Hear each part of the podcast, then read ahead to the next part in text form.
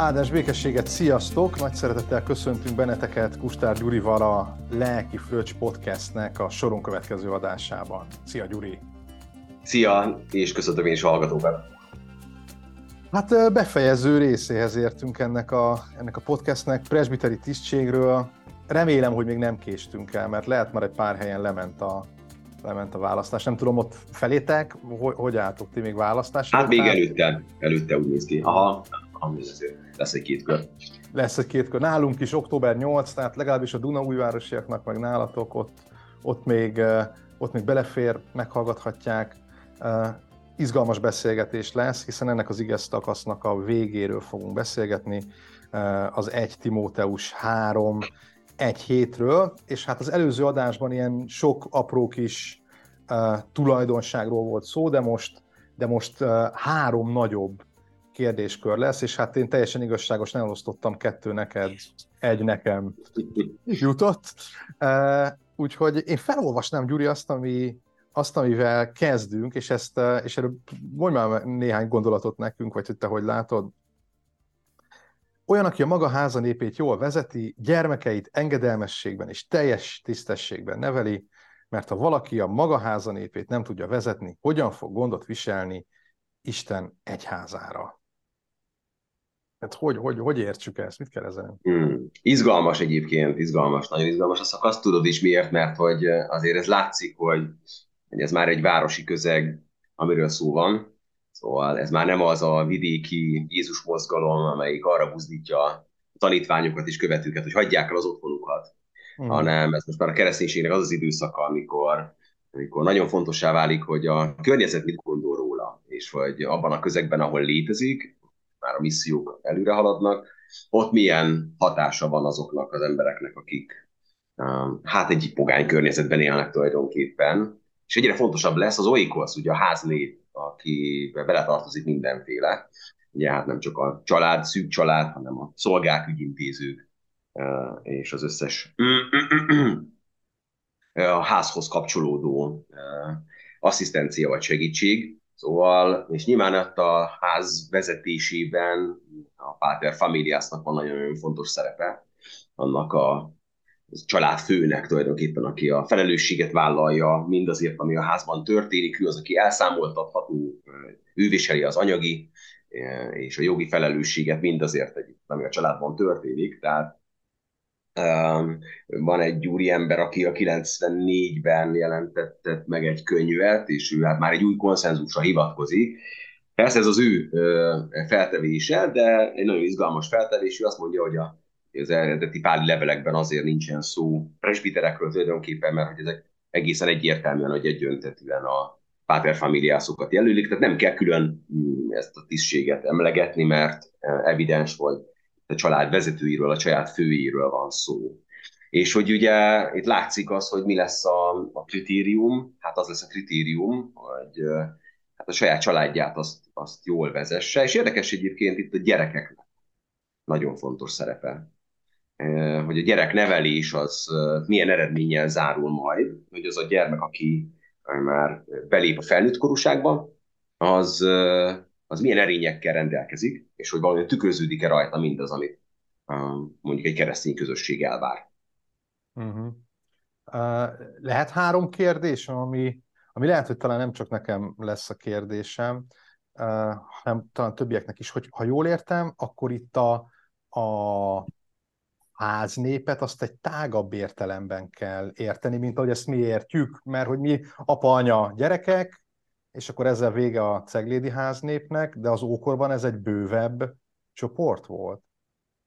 Igen, igen, és nem csak a nagy család miatt, hogy, hogy általában több gyermek, hanem amiatt, mert hogy a, beletartozik a háznépbe az összes szolga, azért az jellemző, hogy aki tud, annak azért van rabszolgája, még viszonylag alacsony társadalmi státuszban élőknek is, tehát egy szolgája mondjuk például akadhat valakinek, de a szegénynek számít, számít de, de azért képzeljük el azt, hogy amikor Plinius a levelében azt ír, az ifjú Plinius levelében, hogy a szolgáiból felszab, felszabadítat több mint százat, akkor neki hány szolgája lehet. Ugye meg van határozó, hogy mennyit lehet felszabadítani, maximum. Hát az, az elképzelhetetlen mennyiségű, számunkra legalábbis. Tehát, hogy mindazok, akik a saját birtokán, a több birtokán ráadásul tényleg a munkástól kezdve az ügyintézőn át a, a, a, a mérnökig, akár, vagy ha ugye írástudó emberekig, tanult emberekig, a szolgákat képző másik szolgák, vagy rabszolgák. Tehát ez, ez egy hatalmas létszám lehet, attól függően, hogy ki mekkora vagyonnal rendelkezik, és hogy milyen társadalmi státuszba tartozik, vagy milyen státusza van. Igen, ez egy hatalmas hatalmas család lehet, úgymond gyakorlatilag. És, és te mondjuk az Olykoszba, ebbe a háznébe, egyébként a, a hallgatóknak mondom, vagy mondjuk, hogy ez a háznépet jelenti. A joghúrot is így hívják, tehát szerintem a, így, így, így, így tudunk, talán szerintem a legtöbb ember az Olykoszról neki rögtön a Danon joghurt jut eszébe, a, a, a, a görög Danon joghurt, de hát igen, annyi köze van hozzá, hogy ilyen házias ízek, és ez meg a, ez meg a ház nép az új szövetségbe, család tulajdonképpen csak annak kibővített formája, hogy szerinted ma Magyarországon tegyük fel egy olyan agrárvállalkozó, akinek vannak mondjuk munkásai, vagy egy olyan vállalkozó, cégvezető, mint itt Dunaújvárosban sok olyan van, akinek acélipari vállalkozása, van benne 5-10 melósa, akkor uh-huh. ők vajon az ókori gondolkodás szerint az olykosz részei lettek volna? Hát valószínűleg igen. Így van, mert függőségi viszonyban vannak attól a döntéshozótól, a, az egzisztenciájuk rajta múlik, a megélhetésük rajta múlik, és egyébként nyilván annak az egész vállalkozásnak a jó híre vagy rossz híre is azon múlik, aki vezeti őket. Mm. Tehát ez nem szétválasztható ennyire az ókorban, mint ahogy ma, hogy van egy munkahelyem, ahol vagyok valaki, meg van egy családom, ahol vagyok valaki. Uh-huh. De ezért ez érthető is, nem? Hiszen ugyan, önmagamat, önmagamat viszem mindenhova. Tehát, hogy, hogy nyilván cégvezetőként is valószínűleg, vagy ideális esetben uh, ugyanúgy fog viselkedni, mint ahogy a családomban viselkedek kvázi. Uh, tehát, hogy azért ami itt tükröződik, az általában máshol is tükröződik. Uh-huh. Úgyhogy ha csak nem van nagyon hasad személyiségű valaki, Aha. és nem tudja ezt nagyon szétválasztani. Ja, uh-huh. egyébként igen, tehát az jó a kérdésed, és még én sem gondolkoztam rajta, de hogy valószínűleg ugyanez lenne a helyzet, így van. Igen, ez azért fontos, mert főleg, hát azért általában én azt figyeltem meg, hogy presbiteri tisztre a gyülekezetek tendálnak valamilyen olyan szemét választani, akinek van egyfajta társadalmi pozíciója, és nyilván ez a pozíció sokszor azt jelenti, hogy vezetőbeosztású, és lehet, hogy érdemes lenne azt mondani, hogy jó, ne csak a magánéletében legyen egyfeleségű férfi, hanem hogy a magánélete az kiterjed neki a, arra, arra a vállalkozásra, cégre, bármire, amit vezet. Tehát azt tulajdonképpen úgy kell, ha jól értem, kezelnie ott a munkásokat, mint a saját hozzátartozóit, tehát ezzel az emberséggel kellene megjelenni, akkor ez lenne az ideál. Így van. Így van, mm. jól látod. Mm. És még a, gyerek, a gyerekek kapcsolatában, hogy ha jól értem, akkor, akkor itt nem kisgyerekekről van szó. Tehát nem arról van szó, hogy a négy-öt éves gyereket meg tudja elfegyelmezni az Isten tiszteletet alatt, hanem, hanem valami többről? Igen, köszönöm a kérdésed, mert ez fontos különbség. Ugye ráadásul az okkorban a kicsi gyerekek nevelése vagy a dajkának, vagy pedig az anyának a feladata. És a paterfamilias, ugye az apa, az később lép be a nevelésbe, úgymond, amikor már maga mellé veszi a gyermeket, és olyan tevékenységekbe is elkezdi belevonni, amiben ő maga is érdekelt, tehát a munkájába kvázi. És ez az szépen a nevelésnek egyébként egy ilyen, ilyen jól felépített és viszonylag kiszámítható folyamata, és hogy valóban arról van szó, hogy tulajdonképpen a kontextus is ezt sejteti, hogy amikor az illető 15-17 éves korában majd elírja a felnőtt korúságot, az a római korban gyakorlatilag ez, ez jelenti a felnőtt korúságot, megkapja a fehér tógáját, ami egy hivatalos beiktatási rítus is, amin, ami után ő már felnőttnek számít, és tulajdonképpen onnantól válik az világossá gyakorlatilag, vagy onnantól kezelik őt, mint kiforrott személyiséget, hogy gyakorlatilag a nevelés során ez megint egy tipikusan ilyen görög-római elképzelés, hogy, hogy arra, arra az üres táblára, ami a lelk, gyermeknek a lelke, vagy mondjuk olyan, mint egy viasz, amit aztán szépen formálnak az évek alatt, abból mi lesz 15-16 éves korára. És tulajdonképpen ott mutatkozik majd meg a családi nevelésnek a következménye kvázi. Aha.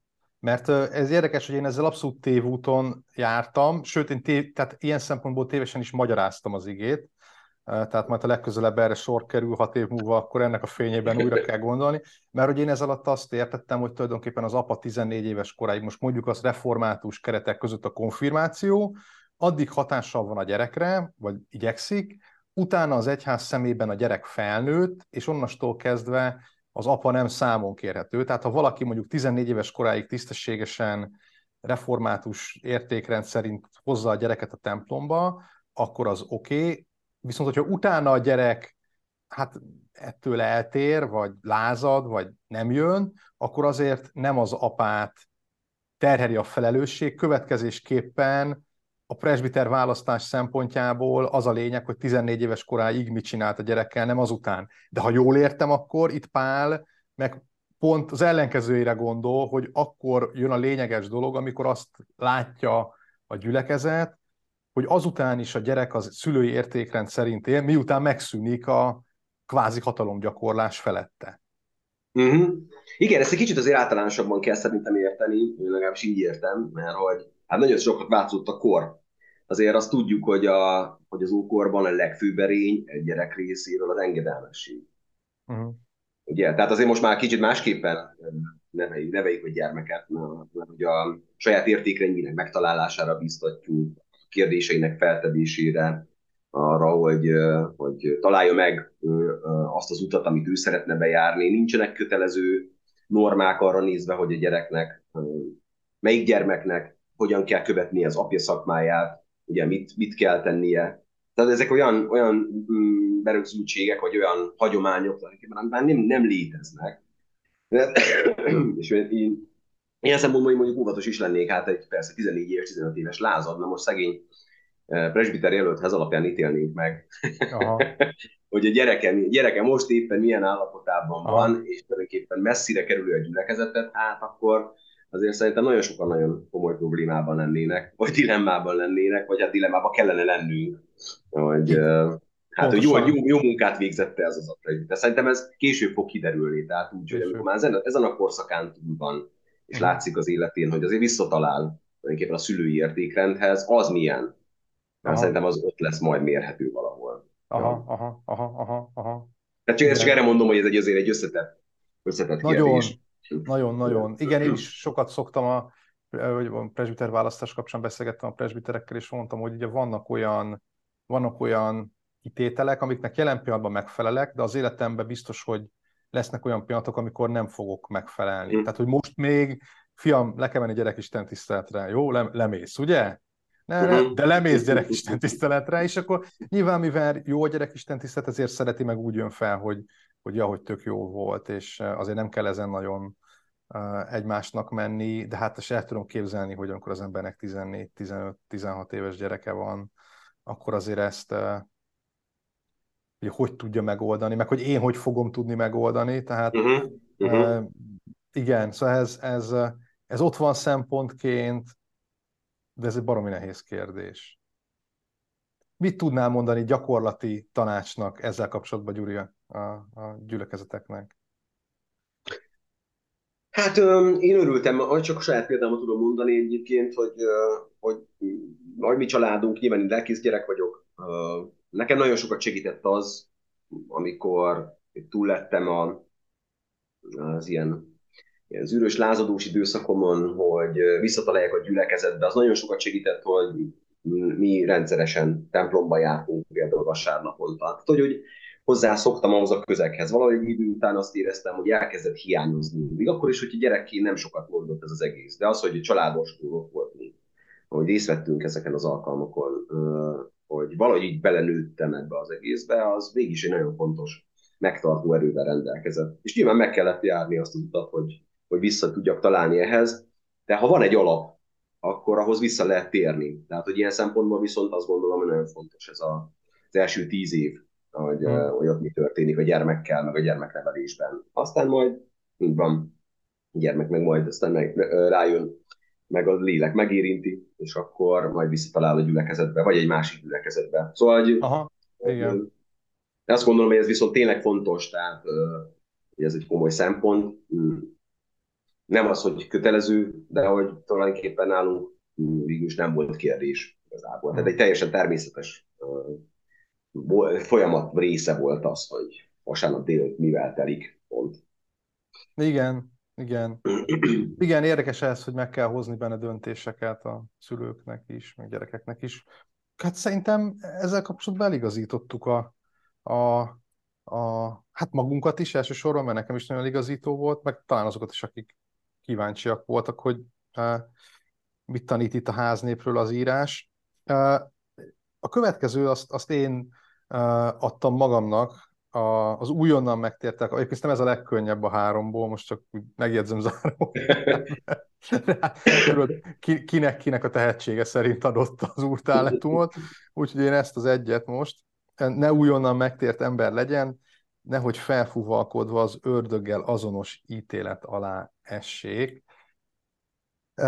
Érdekes, hogy úgy tudom, hogy ez az újonnan megtért, az, az újonnan elplántált görög szóból származik, és van ebben valami szép dolog, hogy ez a friss, friss ültetés, és aki már ültetett dolgokat, az tudja, hogy főleg a palántára így a korai időszakban nagyon kell vigyázni. Tehát az nem olyan, hogy most akkor kibújt a földből, aztán kiteszem a napra, hogy hadd süsse meg, hadd fújja a szél, hogy majd attól erősebb lesz, nem lesz erősebb, ki fog pusztulni.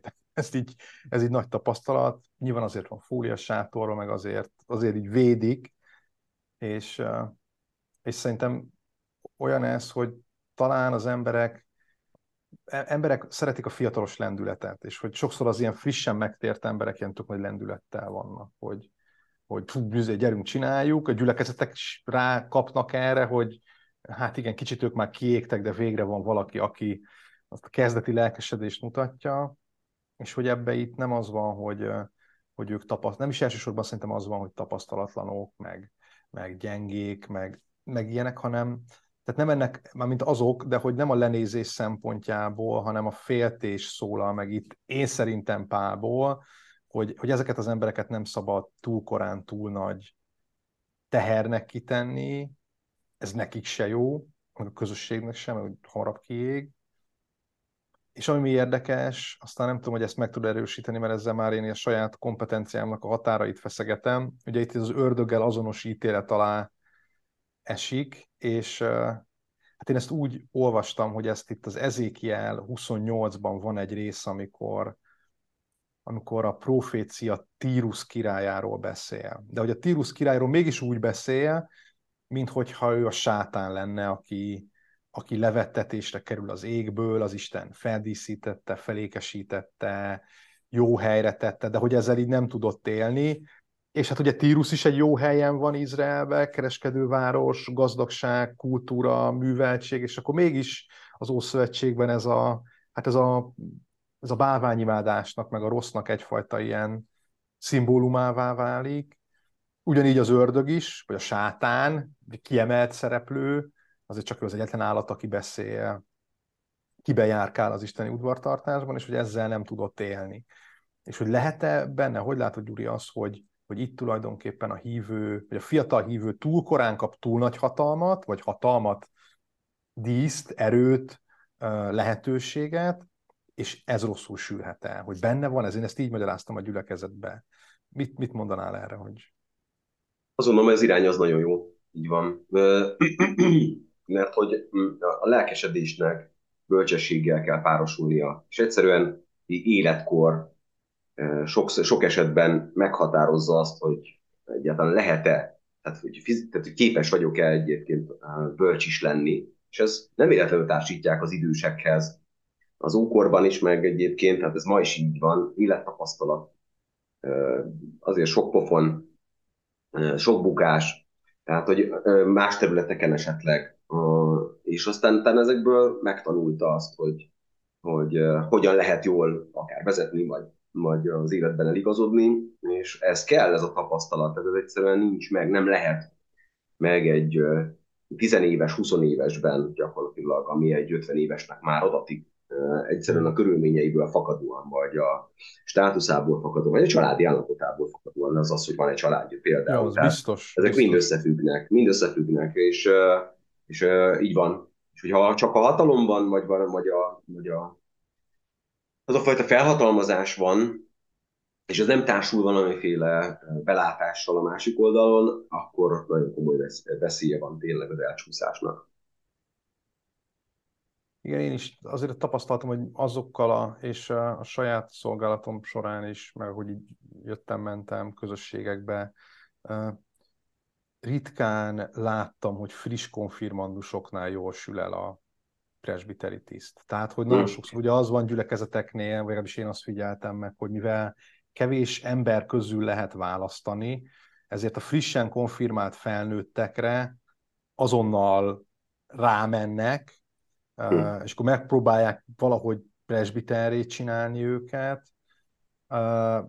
Nyilván erre a törvény egyébként nem ad lehetőséget, ez egy érdekes dolog, de hát most tudjuk, hogy az egyházi törvény az azért egy ilyen gumicsont, tehát ezt ott ki lehet okoskodni, de hogy nem jó, mert én mindig ilyen csalódást láttam belőle. Tehát vagy a közösség csalódott benne, vagy ő maga csalódott a közösségbe. Ez volt a gyakoribb. Tehát, hogy ő neki volt egy ideája, hogy akkor ez majd, ez majd olyan lesz a presbitérium, ahol, ahol majd összeborulunk, és mindig egyetértés lesz, és mindig ima, és, és akkor ott hmm. mindig majd jó döntéseket hozunk, mindig minden a maximálisan törvényes lesz. Mind, tehát egy ilyen, egy ilyen szuperlatívuszok, és amikor rájön, hogy a fenébe ezek ugyanolyan gyarló emberek, mint mi, vagy én, akkor ott, ott én látok egy ilyen leülést. Nem tudom, hogy te érzékeltél-e ilyet.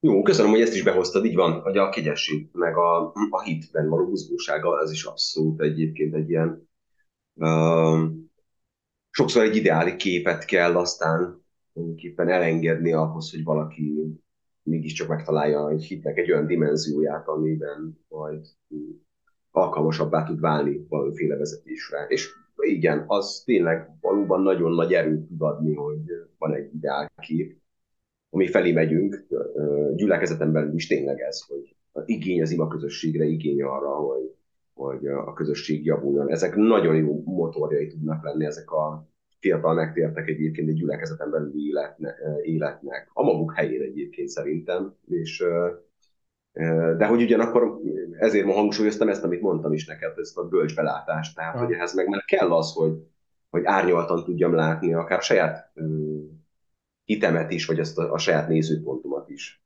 És hogy, és hogy megtapasztaljam igen azt, amiről te is beszélsz, hogy hát a gyülekezetben nem fenni, fel az élet. Hogy ott azért konfliktusok vannak, nehézségek vannak, kemény ellenállás van sokszor, nem fogadják el azt, amit mondok. Én sem fogadom el persze azt, amit mondanak, és ezek olyan feszültségeket tudnak teremteni, nagyon gyorsan kiábránduláshoz vezetnek. És ez senkinek nem így valójában. Elveszhetek egy értékes munkaerőt, pont ezáltal. Túlságosan igen. gyorsan belengedem valamit. Nagyon komolyba. Igen, igen, igen. Én azon, hogy itt, itt lehet nagy szempontja a hát e, nem is a presbiter képzésnek. Presbiter képzés is fontos, de én azt látom, hogy hogy talán a presbiter felkészítésnek. És most én uh-huh. azt, azt érzem, hogy a presbiterek felkészítése az mindig ilyen kicsit ilyen last minute dolog, hogy jó, választás előtt fél évvel rendezzünk három egyházmegyei alkalmat, mint, vagy mint én, vegyünk fel négy podcastet, meg gyorsan prédikáljunk róla egy kicsit, hogy, hogy mindenki gyorsan felkészüljön, de hogy valahogy egy ilyen hat éves projekté tenni azt, hogy, hogy, hogy akkor hat évünk van arra, hogy embereket alkalmasra tegyünk egy, egy szolgálatra, adott esetben, meg növekedésre lehetőséget adni, és ez hat év alatt működik, hogy fél év alatt mennyire működik, vagy egy év alatt, az nekem egy nagy kérdés, de, de, de, de hogyha erre szerintem így globálisabban, meg állandóan rajta lenne a radaron, és nem csak kampányidőszak, most mondjuk így csúnyán, akkor talán lehetne ezt bölcsebben csinálni. Tudod, mi hiányzik nekem? Vali, a mester-tanítvány viszony az egyházon belül, hogy, mm. mert hogy ez tényleg, ahogy te mondod, nem egy fél év munkája, hanem hogy látsz alkalmas ember a gyülekezetben, mert hogy eleve rajta van a szemed, mert hogy a gyülekezeten megismered őket. És akkor úgy látod benne a tehetséget, képességet, és aztán mm, folyamatosan elkezded építeni, odafigyelni rá, nem tudom, feladatokkal megbízni, apró feladatokkal, és hogy ez, ez valójában egy ilyen, egy ilyen nagyon közvetlen, nagyon személyes, tényleg valójában, lehet, hogy nagy zulóan hangzik, csak nem tudok rá most jobbat, mert nem gondolnám, hogy ki akkor a lelkész, a mester, csak ott rengeteg tanítvány veszik körül, nem ez a viszonyulás, de hogy mégiscsak valami ilyen viszony, hogy felkarolom, alányulok, segítek, be, eh, hozom közelebb a döntéshozó helyzetekhez, de óvatosan figyelem, segítem, ő is segít engem, és akkor ez, ez tényleg egy ilyen együtt létezésben való növekedés, amiben aztán eljuthat egy idő után oda, hogy na, készen állsz? Készen állsz. Vállalnád? Vállalnám. Aha. De persze ez engedeg energiabefektetés. Tehát tudom, hogy azért is nehezen működik, mert Igen. Hogy, mert hogy Igen. hihetetlen erőket emész fel. Tehát, hogyha a lelkipásztornak tényleg annyi lenne a dolga, hogy igen, igét hirdessen és ezekre figyeljen ezekre az emberekre, és képítse a saját ö, vezetői közösségét, akkor ez megoldható lenne. Csak hát tudjuk, hogy a lelkészi munka nem ebből áll. Hát igen, most nem akarok nyilván itt folyni ilyen moralizálásra, meg népszámlálósdiba, de hogy, de hogy talán nem, az, nem, nem ezt tükrözik a számok, hogy ez lenne a dolgunk, úgy tűnik, hogy ez itt legalábbis az új szövetségben remekül működött, a gyülekezetek úgy nőttek, hogy az elképzelhetetlen, és minél kevesebbet foglalkozunk ennél, annál, annál, annál jobban fogynak. És most én Keresztelő Jánosról fogok prédikálni vasárnap, amikor a tanítványoknak rámutat, hogy íme az Isten báránya. És ugye mondtad, hogy idegenkedünk a mester és tanítvány szereptől, és én is, nekem pont ennek az igének a kapcsán a héten világosodott meg, hogy amikor ugye én mester és tanítványba gondolkodok, akkor ugye mindig Jézus, Jézus és a tanítványok ugrott be, és ebbe a szerepbe tök kényelmetlenül éreztem magam, hogy akkor most nyilván nekem Jézussal kéne azonosulni. De aztán rájöttem, hogy ott van keresztelő. Tehát, hogy keresztelőnek is voltak tanítványok, ő is rabbi volt, egy más minőségű rabbi, az Isten bárányára mutatott, tehát, hogy szerintem egy ilyen keresztelő Jánosi rabbi szerep, aki nem a megváltó, hanem a megváltóra mutat, ez szerintem működhet. Tehát szerintem ez, ez egy ideális. Ha így közelítünk, szerintem így elvesszük ennek azt az élét, amit te is érzel, nem gondolod?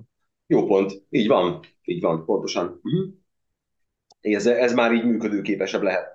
Így van, ne, ne Jézussal azonosuljunk, tehát nyilván meg ne hívassatok magatokat mesternek, ezt tudjuk, de azért azért az látszik, és nem akarom nagyon dicsérni a katolikus testvéreket, de hogy azért ott náluk van egy egész jó kiépített rendszer, legalábbis a szerzetes rendeken belül. Tehát ott, ott nagyon profin meg van oldva ez, hogy hogyan van ebben a hierarchiában mindenkinek valami, valakiféle lelki vezetője például, vagy felettese, aki egyébként odafigyel rá. Tehát most nem a egyházi hierarchiára gondolok, a pap meg a meg a, az esperes viszonyára, meg a püspöknek a viszonyára, meg ezekre. Tehát, hogy az hasonlóan működik, mint, mint nálunk, de nekem volt alkalmam ebbe egy kicsit belelátni, és tényleg sok esetben irigyű is emiatt az, hogy, hogy mekkora odafigyeléssel tudnak egyébként egymásról gondoskodni. Tehát maga a lelkész is valamilyen értelemben tanítvány, mert van neki is valakiféle, van egy lelki vezetője, akihez ő maga is fordulni tud. Tehát, hogy nem áll meg itt a, a hierarchia, szóval, hogy én vagyok a gyülekezet lelkésze, és akkor tulajdonképpen én majd mindenkinek megmondom. Bocsánat. Mm. Na, szóval... Aha, hát ezt, ezt jó körbe jártuk, ez egy nagyon izgalmas jó, téma. Egyébként, ha csak így elmondom a hallgatóknak, mert hogy, hogy egyébként egyszer már ezt felvettük ezt az epizódot, csak nem sikerült elmenteni, és akkor úgy voltunk vele, hogy ú, a fenébe pedig az is egy tök jó beszélgetés volt, de én most azt érzem, hogy ez még jobb ez a beszélgetés, mint az. Tehát valahol, valahol ebbe az Isten újja volt, hogy, hogy, hogy az nem került elmentésre. Viszont egy rövid szünet után folytatjuk ezt a beszélgetést, és az utolsó szakaszra fogunk rátérni, és arról pedig Gyuri fog nekünk beszélni, úgyhogy várunk vissza benneteket.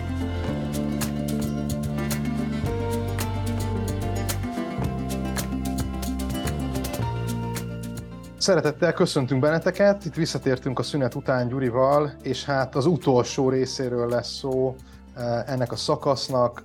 Szükséges, hogy a kívülállóknak is jó véleményük legyen róla, nehogy gyalázadva és az ördög csapdájába essék. Gyuri, hát hogy értsük ezt? egy ókori párhuzamra hat hívjam fel először a figyelmet. Ozolandernek a stratégikonjában van egy nagyon hasonló felsorolás ahhoz, mint amit mi itt most végigvettünk, hogy milyen is a jó hadvezér, milyen tulajdonságai vannak, és ott is szerepel egy ilyen kifejezés, és az az endoxos kifejezés, ami azt jelenti, hogy már úgy lehet ezt fordítani, hogy köztisztelet, köztiszteletben álló személy, tehát akinek megbecsültsége van a saját környezetében, és egy olyan figuráról van tehát szó, vagy egy olyan elvárásról kvázi, ami arról szól, hogy azok, akik őt ismerik, nyilván közelebbi ismerettségről van szó természetesen, igen, a gyülekezet is valamilyen egy család, ott abban a, abban a közösségben ő, ő megbecsült, mert olyan dolgokat tett le az asztalra, amik azt igazolják, hogy, hogy ő méltó arra a tisztségre, amit ő betölt. Tehát így nagyon egyszerűen erről van szó. Azért ez még eszembe jutott, és ez is egy izgalmas kérdés, bár nem tudom, mennyi időnk lesz rá, de hogy te is látod, te is nagyon jól tudod, hogy, hogy annak a korát éljük, hogy karaktergyilkosságok követik egymást folyamatosan. Tehát egy nagyobb közösség hogyan kezd ki valakit egy, egy bizonyos érdek mentén, tehát hogy azért itt szükséges az, hogy hogy azt lássuk, hogy kiknek a véleménye is az, aki igazán, ami igazán fontos, vagy meghatározó kell legyen, mondjuk ennek a megítélésében, hogy az illető az milyen, vagy milyen tulajdonságokkal bír, vagy mennyire alkalmas arra a pozícióra, amire egyébként őt választották. Szóval hogy, tudjuk nagyon jól, hogy mennyire labilis ez a, ez a közösség véleménye, ugye, hogy ki az, akit jónak tart, ki az, akit kevésbé tart jónak, mikor fordulnak ellene, milyen vádakkal lehet valakit rögtön elkaszálni, még akkor is, hogyha ezek a vádak nem igazak, de ez, a, ez az, hogy ő már köztiszteletben áll, ezt gyakorlatilag össze lehet rombolni nagyon gyorsan. Szóval hogy megint, egy ilyen, megint ez egy olyan dinamika, amiben ilyen nagyon fontos, és ez a kiegyensúlyozott, nagyon komoly józanság, és tényleg a másiknak a valódi ismerete. Tehát, hogy, hogy az, hogy azok a információk, amik róla jönnek, azért azok megbízható forrásból jönnek. Tehát ez, és ez akkor is egyébként egy nagyon komoly kérdés volt, mert a környezet azért a kereszténységgel szemben alapvetően gyanakodó, inkább elutasító, és esetleg bizonyos értelemben érdeklődő, de, de ez is egyfajta kritikus érdeklődés. Tehát, hogy mit csinál az a kis szekta tulajdonképpen ezen a közösségen belül, vagy a nagyobb városi közösségen belül, Oisznak a közösségén belül, azért az mindig egy ilyen nagyon hát pengeilen táncoló egyensúly gyakorlatilag. Szóval ez, hogy, hogy jó, jó véleménnyel legyenek róla, igen, ez egy nagyon fontos szempont, ugyanakkor látszik az is, hogy ez mennyire labilis. Hmm. Igen, mert... Nem tudom, neked erről mi a véleményed, csak hogy nekem ez, ez bennem ez is megfogalmazódott, hogy nyilván óvatosan kell. Azért ez a, a közösség, vagy milyen közösség vélemény tekintem mérvadónak mondjuk abban a szempontból, hogy valakit hogyan ítélek meg, vagy hogyan ítélek alkalmas. Igen, hát mondjuk a karaktergyilkosságot azt én is látom, talán nem is annyira presbiteri szinten, bár szerintem nyilván vannak olyan gyülekezetek, meg olyan presbitériumok, ahol egy-egy presbiter lehet olyan magas világi pozícióba, hogy, hogy onnan jövő karaktergyilkosság áldozata legyen. Inkább én a lelkészeknél látom ezt a karaktergyilkosságot egy ilyen veszélyesebb dolognak, hogy, hogy jó, nyilván persze extrém esetekben megvádolhatják, vagy, vagy megpróbálják ellehetetleníteni, hitelteleníteni, de inkább én azt, azt látom, hogy, hogy a gyülekezetek sokszor választanak népszerű embereket. És hogy ez a, szak, vagy ez, az, ez a verseny úgy érzem, hogy nem azt mondja, hogy szükséges, hogy népszerű legyen az illető, hanem hogy jó véleménye legyen róla a közösségnek, és hogy a népszerűség meg a jó vélemény az nem teljesen fedi egymást. És, és sokszor szerintem vannak nagyon népszerű lelkészek, akik egyébként tök blőd dolgokat tanítanak, és tök blőd módon viselkednek. És ennek ellenére népszerűek. Uh, és vannak olyan lelkészek, akik meg egyébként teológiai is korrektek, meg, meg jól is tanítanak, meg, meg, meg, meg Isten szerint működnek, és népszerűtlenek. Mondjuk ez nem véletlen, ez így úgy Jézussal, szóval, hogy azért mm, ez nem, ez nem idegen ez a helyzet tőlünk, de a presbiter jelöléseknél is én sokszor azt látom, hogy a gyülekezet azokat az embereket jeleni, akik népszerűek, és hogy ezzel így lyukra futnak, időről időre lyukra futnak, mert hogy abból indul ki, hogy hát ki az, akit megbecsülünk, vagy nem is az, hogy ki az, aki sokat mozog a gyülekezetben, ki az, aki jó fej, ki az, aki, mit tudom én, ezt meg azt csinálja, akivel el lehet dumálni a kapuba, és hogy ezek a dolgok mind fontosak, de hogy ez nem, talán nem véletlen, hogy ez nem a legvégén van ennek a listának. Már beszéltük, hogy ez nem, nem tételes lista, de hogy, de hogy talán mégiscsak ott csak a legvégén van, és nem a legelején. Igen, jó. Abszolút uh, értem, és nagyon jó az a szempont, amit te hoztál be, hogy ez a népszerűség és az alkalmasság hogyan válik szét egymástól. Pontos szempont szerintem, mert oda kell, oda kell nagyon figyelni, és hogy ehhez kell viszont uh, ismerni a másikat igazán. És ha egy közösség jól működik, akkor valóban megvan ez, hogy ők látják, tudják, ismerik a presbiter jelöltjeiket is, és hogy meg tudják állapítani róla, hogy ah igen, mm ő egyébként milyen. Igen. Meg jó volt az, amit mondtál, hogy, hogy behoztad ide a szekta kérdést, hogy, hogyha bár a zsidók azt hiszem, vagy úgy tudom, hogy úgy tekintettek a keresztényekre, mint egy, vagy nem, hát ők nem szektaként, hanem a pogányok tekintettek rájuk, mint egy zsidó szekta? Így van, így van. Nagyon sokáig ugye nem is tudták a különbséget a zsidóság és a kereszténység között. Egyrészt mert nem érdekelte őket, másrészt pedig, mert hogy nem is látszott ez a nagyon komoly különbség. Úgyhogy, úgyhogy egészen sokáig, ameddig a kereszténységnek ki nem alakul a saját profilja, addig tulajdonképpen nem, nem is tudják megkülönböztetni őket. Viszont az a hátránya a kereszténységnek, hogy nekik nincsen olyan ősi hagyománya, mint a zsidóknak, ugye, mert hogy ők Krisztushoz kapcsolják magukat, és, és ott nagyon komoly harcot kell vívnünk a zsidóságon belül is egyébként, hogy az Ószövetséghez való viszonyuk milyen nekik tehát újra kell értelmezni önmagukat, és hát azért nem nincs hely, egy könnyű helyzetben egy olyan pogány vagy zsidó keresztény is, akár aki mondjuk a páli kereszténységet választja, mert hogy el kell szakadni bizonyos értelemben a saját gyökereitől, meg újra kell értelmezni önmagát. Ez azért nyilván egy nagyon nehéz szituáció, amiben az identitást meg kell keresni, ki is vagyok én valójában, uh-huh. és hogy mi is az, amit én valójában képviselni tudok akár a zsidósággal szemben, meg velük együtt, akár a pogánysággal szemben, és velük együtt. És, és, a, és a, hogy, hogy, ért, hogy látod, hogy tehát a, viszont a korai keresztények nem gondolták, tehát hogy ők nem akarták magukat szektaként értelmezni, hanem pontosan így ki akartak, tehát hogy ők túl, vagy én azt látom, hogy a szekta az az, akit nem érdekel a külvilág, akinél, akinél az van leírva, hogy kit érdekel, hogy milyen véleménye van rólad a külvilágnak, ők úgyis elkárhoznak, de te nem.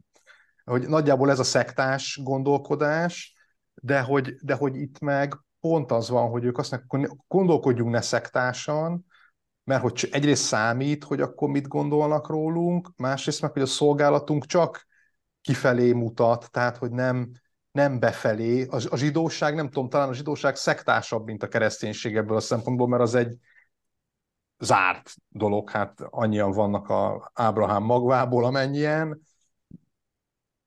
mi meg azért itt kinyílt a dolog, hogy ezt, ezt hogy látod, hogy hogy értelmez? Szektának értelmezték magukat? Vagy, vagy...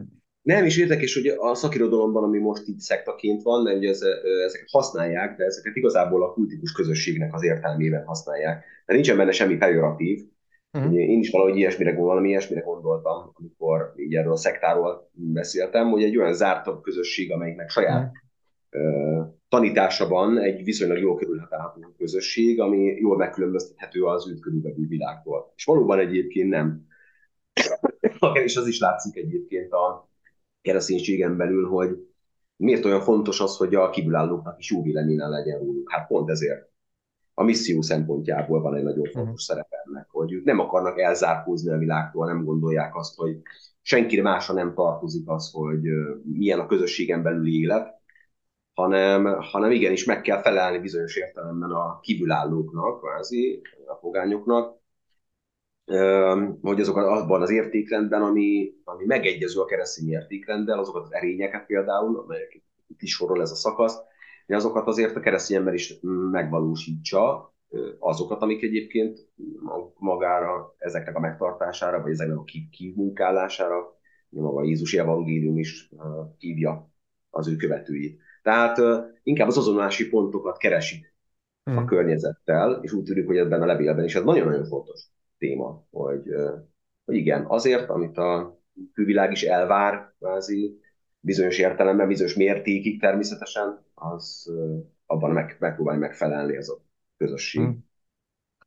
Különös aktualitása van, hogy szerintem így a mai világ nem szektásodik, hanem, hanem ugye ez a törzsi működés van, nem tudom, magyarul ezt használjuk, a törzsi, de ez a tribalism angolul, hogy, hmm. hogy beássuk magunkat, és akkor ugye nyilván ez megjelenik jobb oldal, konzervatívok, liberálisok, keresztények, nem keresztények, és hogy talán én azt látom, hogy, hogy, hogy minthogyha úgy lehetne ezt értelmezni, vagy én úgy értelmezném a gyülekezetnek, hogy a presbiter az nem egy ilyen lövészárok harcos, aki, aki bemegy a lövészárokba, felhúzza a golyószórót, aztán onnan, onnan küldi a, a, a, a dolgokat, hanem, hanem hogyha már, ha már harc van, mert nyilván az valószínűleg elkerülhetetlen, akkor az legalább ne ennek a lövészároknak a, embertelenségéből történjen, de hogy talán az a legjobb, hogyha ha meg átmegy, és akkor megpróbálja ezt a helyzetet így, hát a lehető legkevesebb feszültséggel rendezni. Te benne látod ezt, vagy te hogy gondolkodsz erről a tribalismről, a törzsi mentalitásról? Igen, és az meg külön veszélyesnek tartom, hogyha valamiféle ilyen ideológiával megpróbáljuk összekapcsolni egyébként magát a keresztény ideológiát, tehát hogy én magyarnak gondolom magam, és egyre büszke is vagyok, de, de, de ezzel, de ezzel, ezzel az öntudattal össze, összerakni egyfajta olyan nemzeti ideológiává is emelni, nem gondolom, hogy ez nekünk feladatunk lenne egyébként keresztényként. Tehát nekünk van egy nagyon határozott elhívásunk, meg küldetésünk, és ez az, hogy, a, az evangélium titkát lehetőleg a, a legkörültekintőbben, legtisztábban legérthetőbben kibontva hirdessük, és hogy, hogy ezen túl azt gondolom, hogy, hogy mind, minden csak másodlagos. Tehát, hogy, hogy, hogy nem kell ilyen értelemben megfelelni. Tehát, hogy nem gondolnám, hogy ez bármilyen módon hátráltató szempont lenne, hogy most egy presbiter balos vagy jobbos. Tehát, hogy miért ne férne el a gyülekezetben, sőt, hát ha azt valljuk, hogy a Krisztus egyházában mindenki befér, ész bizonyos értelemben, tehát, hogy aki új életet kezd Krisztusban, akkor az a sokszínűség miért nem valósulhatna meg egyébként egy gyülekezeten belül, ami valószínűleg az első közösségekben is megvolt. Tehát hányféle kultuszból jöttek ott emberek megtérő, hányféle világnézettel, hányféle háttérrel. Tehát, hogy azért ez egy nagyon, megint egy nagyon érdekes dolog, hogy az a célunk, hogy kiírtsuk a fajta sokszínűséget, egyfajta ilyen egyneműsítés, valamilyen ideológiai nem tudom, elhatározás mentén, mert félünk esetleg ettől a sokszínűségtől, vagy, vagy örömmel befogadjuk, mert tudjuk, hogy a, maga, maga az Isten is egyébként rengeteg arcát mutatja meg, és hogy ebbe bizonyos értelemben bele, bele kell férjen. Hát nyilván keretek között természetesen, de valamiféle ilyen ideológiai sokszínűség is, ami nem elsődlegesen a, a keresztény elkötelezettségről szól, hanem ez már valamiféle másodlagos elkötelezettség. Úgyhogy nem tudom, ezt hogy látod, én nyilván azért óvatos vagyok ezzel is, mert ezeket is lehet használni, aztán majd persze valamiféle bármiféle színes ideológiának az alátámasztására. Nem szeretném, hogy ez legyen a szavaimnak a kicsengése, csak ja, egyszerűen azt a fajta sokszínűséget én, én igenis üdvözlőnek, üdvözlendőnek tartom, hogy, hogy másként gondolkodók is van, jelen vannak a gyülekezetben és kreatívak tudnak lenni, és az ügy mellett elkötelezettek, akkor nagyon fontos is hasznos tagjai a közösségnek.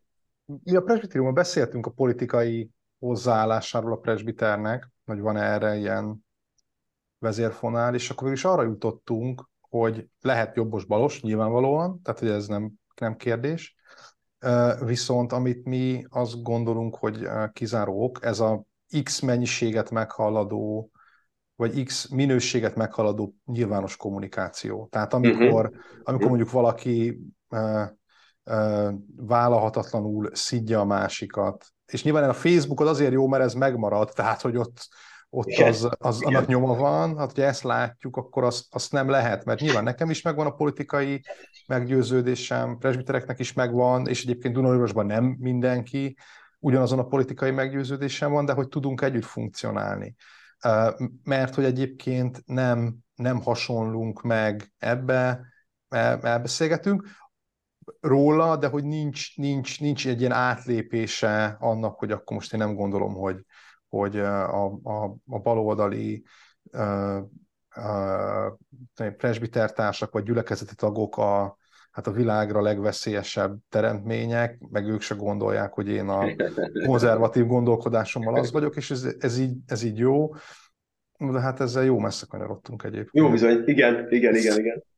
Úgyhogy, úgyhogy azt, azt szeretném kérdezni még itt tőled, hogy itt ez a, nehogy a gyalázatba és az ördög csapdájába essék, hogy ez, ez mennyiben, mennyiben más attól, mint amikor az újonnan megtért ről beszél, hogy ezt ugyanúgy kell érteni, máshogy kell érteni?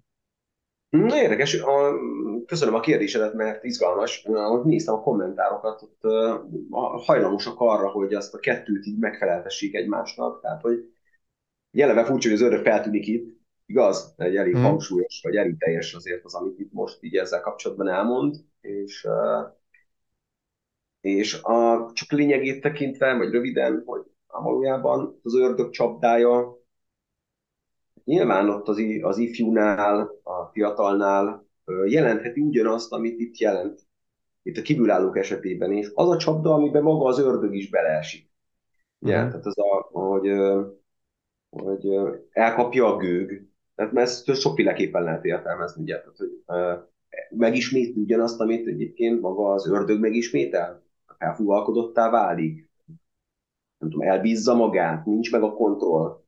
És még az, az érdekes, hogy az elsőnél olyan, mintha a belső kontroll hiányáról lenne szó, az ifjúnál, hogy ő nem látja, hogy, hogy az, amit ő bejár, az az út, akár a lelkesedésével, akár így a hatalom elnyerésével, az gyakorlatilag fél, félreviheti, az önkontroll nincs meg. Itt meg olyan, mintha a külső kontrollra vonatkozna, Ugye? Tehát, hogy azért eshet bele az ördög csapdájába, mert hogy uh-huh.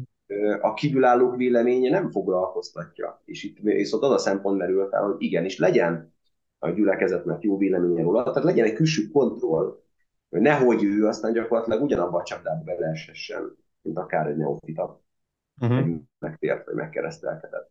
Tehát még ez a szempont is egyébként ott lehet. A másik szempont pedig nyilván az, ami egy egyszerűbb értelmezés, bár az is értelmezést igényel, hogy mit is jelent, hogy az a csapda, amit az ördög állít. Tehát abban, abban essen bele. És akkor itt már megint el lehet gondolkozni, hogy akkor ha a kívülállóknak jó véleménye van róla, vagy, vagy igen, vagy szükséges az, hogy jó vélemény legyen róla, akkor mégis mit jelenthet ez az ördög csapdája? Hát nem mondom azt, hogy nekem ezt is sikerült felfejteni, úgyhogy segíts nekem, mert hát, ha te jutottál valamire.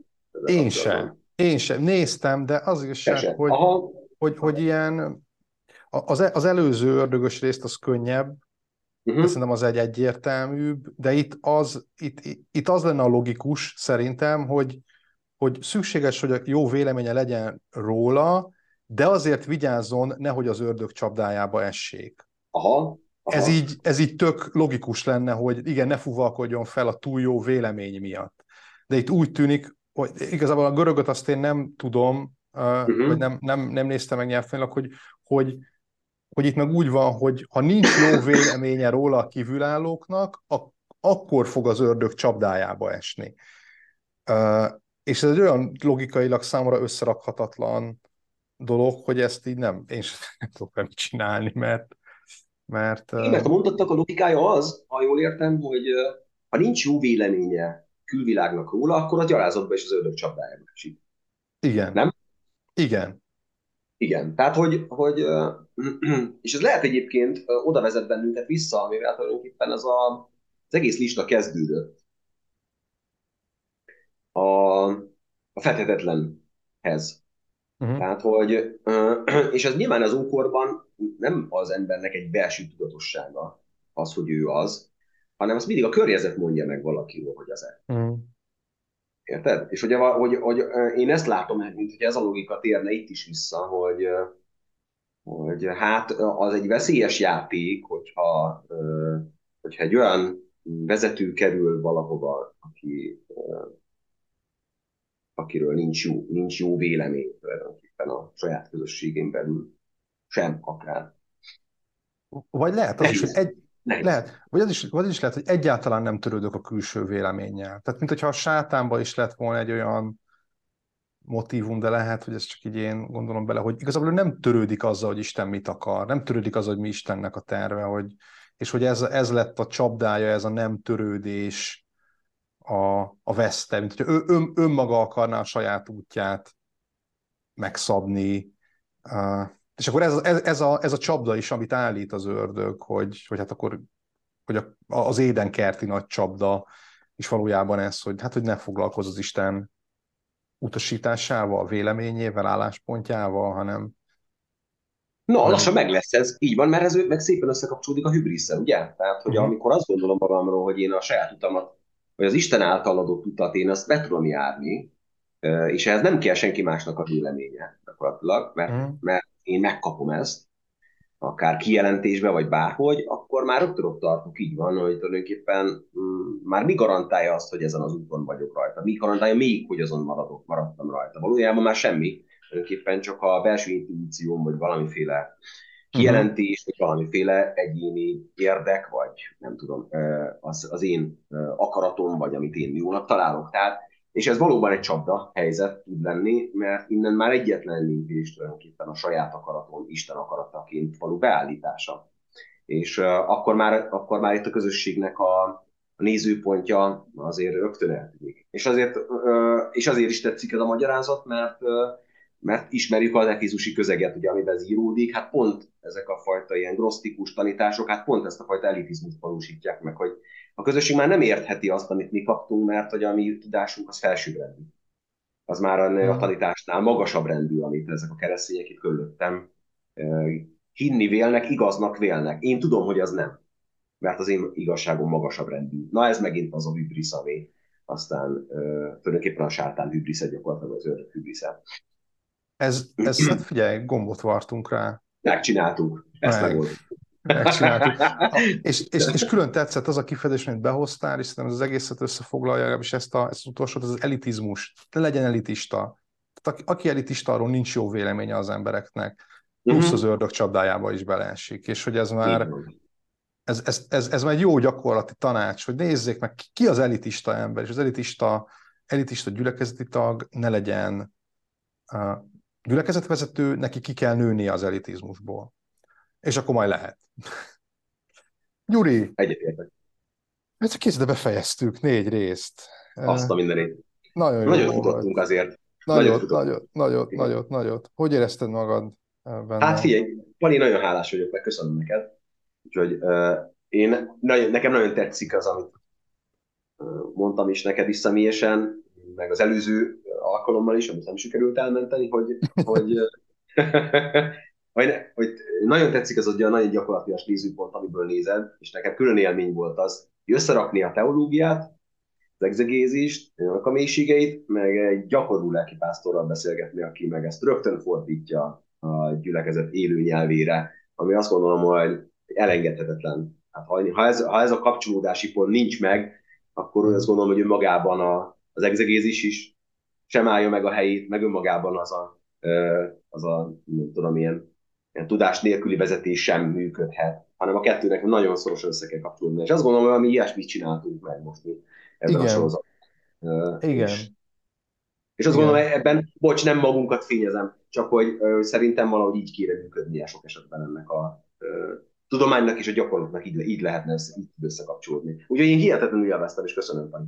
Ja, én is köszönöm, Gyuri. Én is nagyon élveztem. Nekem az volt ezekben a, a legjobb, és a, a jelenlétedben a legjobb, hogy tehát nyilván én tanultam teológiát, de, de például nekem a görög az egyáltalán nem az erősségem. Tehát a kommentárt el tudom olvasni, Bibleworks-el, vissza tudom kínlódni a görög szöveget, de nem, de nem értem, hogy hogy működik. Tehát, hogy, hogy, hogy, hogy azokra a nüanszokra, nem is az nüanszokra, vagy, vagy, vagy lényegi összefüggéseket kénytelen vagyok elhinni embereknek, most hogy tök neki ez melyik kommentár, de kénytelen vagyok elhinni, vagy az én lehetőségeimmel vitatkozni. És ez szerintem minden lelkészben beletesz egyfajta bizonytalanságot.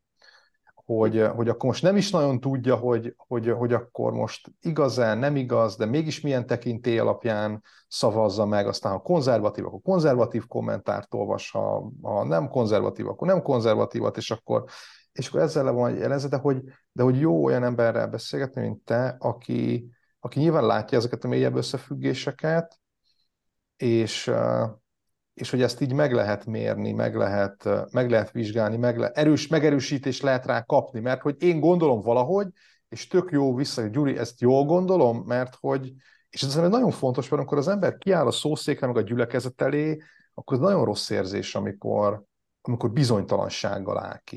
Hogy, hm. hogy talán igazam van, de az is lehet, hogy nem. Tehát, hogy, hogy, ez, hogy ez nem, hogy ez nem jó. Persze mindig ott van egyfajta alázat, hogy nem az enyém a végső igazság, de kell egy, egy szilárd, tudományos, magabiztos alap, és szerintem pont ezt a, ezt a szilárd alapot, valamennyi, valamennyi alapot kapunk a teológián, de hogy a szilárd alapnak a létesítésére, meg pont a teológián bennmaradó tudományos emberek, meg a, meg a, meg a, meg a gyakorlati élet fúziója az, ami ezt így beteszi szerintem a lelkész alá. Tehát én örülök neki, mert ha valaki erről a szakaszról akar prédikálni, az elkövetkezendő, mit tudom én, 6-8-10 évben, akkor egy olyan forrás lesz neki lelkészként, ami, ami nekem nem volt meg, és tök jó lett volna, hogyha megvan, és nagyon sokat segített volna. Úgyhogy én ezt köszönöm, Gyuri, hogy ezt beletetted ezt a, a, az alapját ennek, meg hogy ezt így te egy összefüggésében jobban látod, meg mélyebben. Úgyhogy köszönöm. Na hát, örültem. Én is örültem. Isten áldjon, Isten áldja a hallgatókat is. Isten áldjon, Pani. Jó, oké, okay, szavasz. Szia!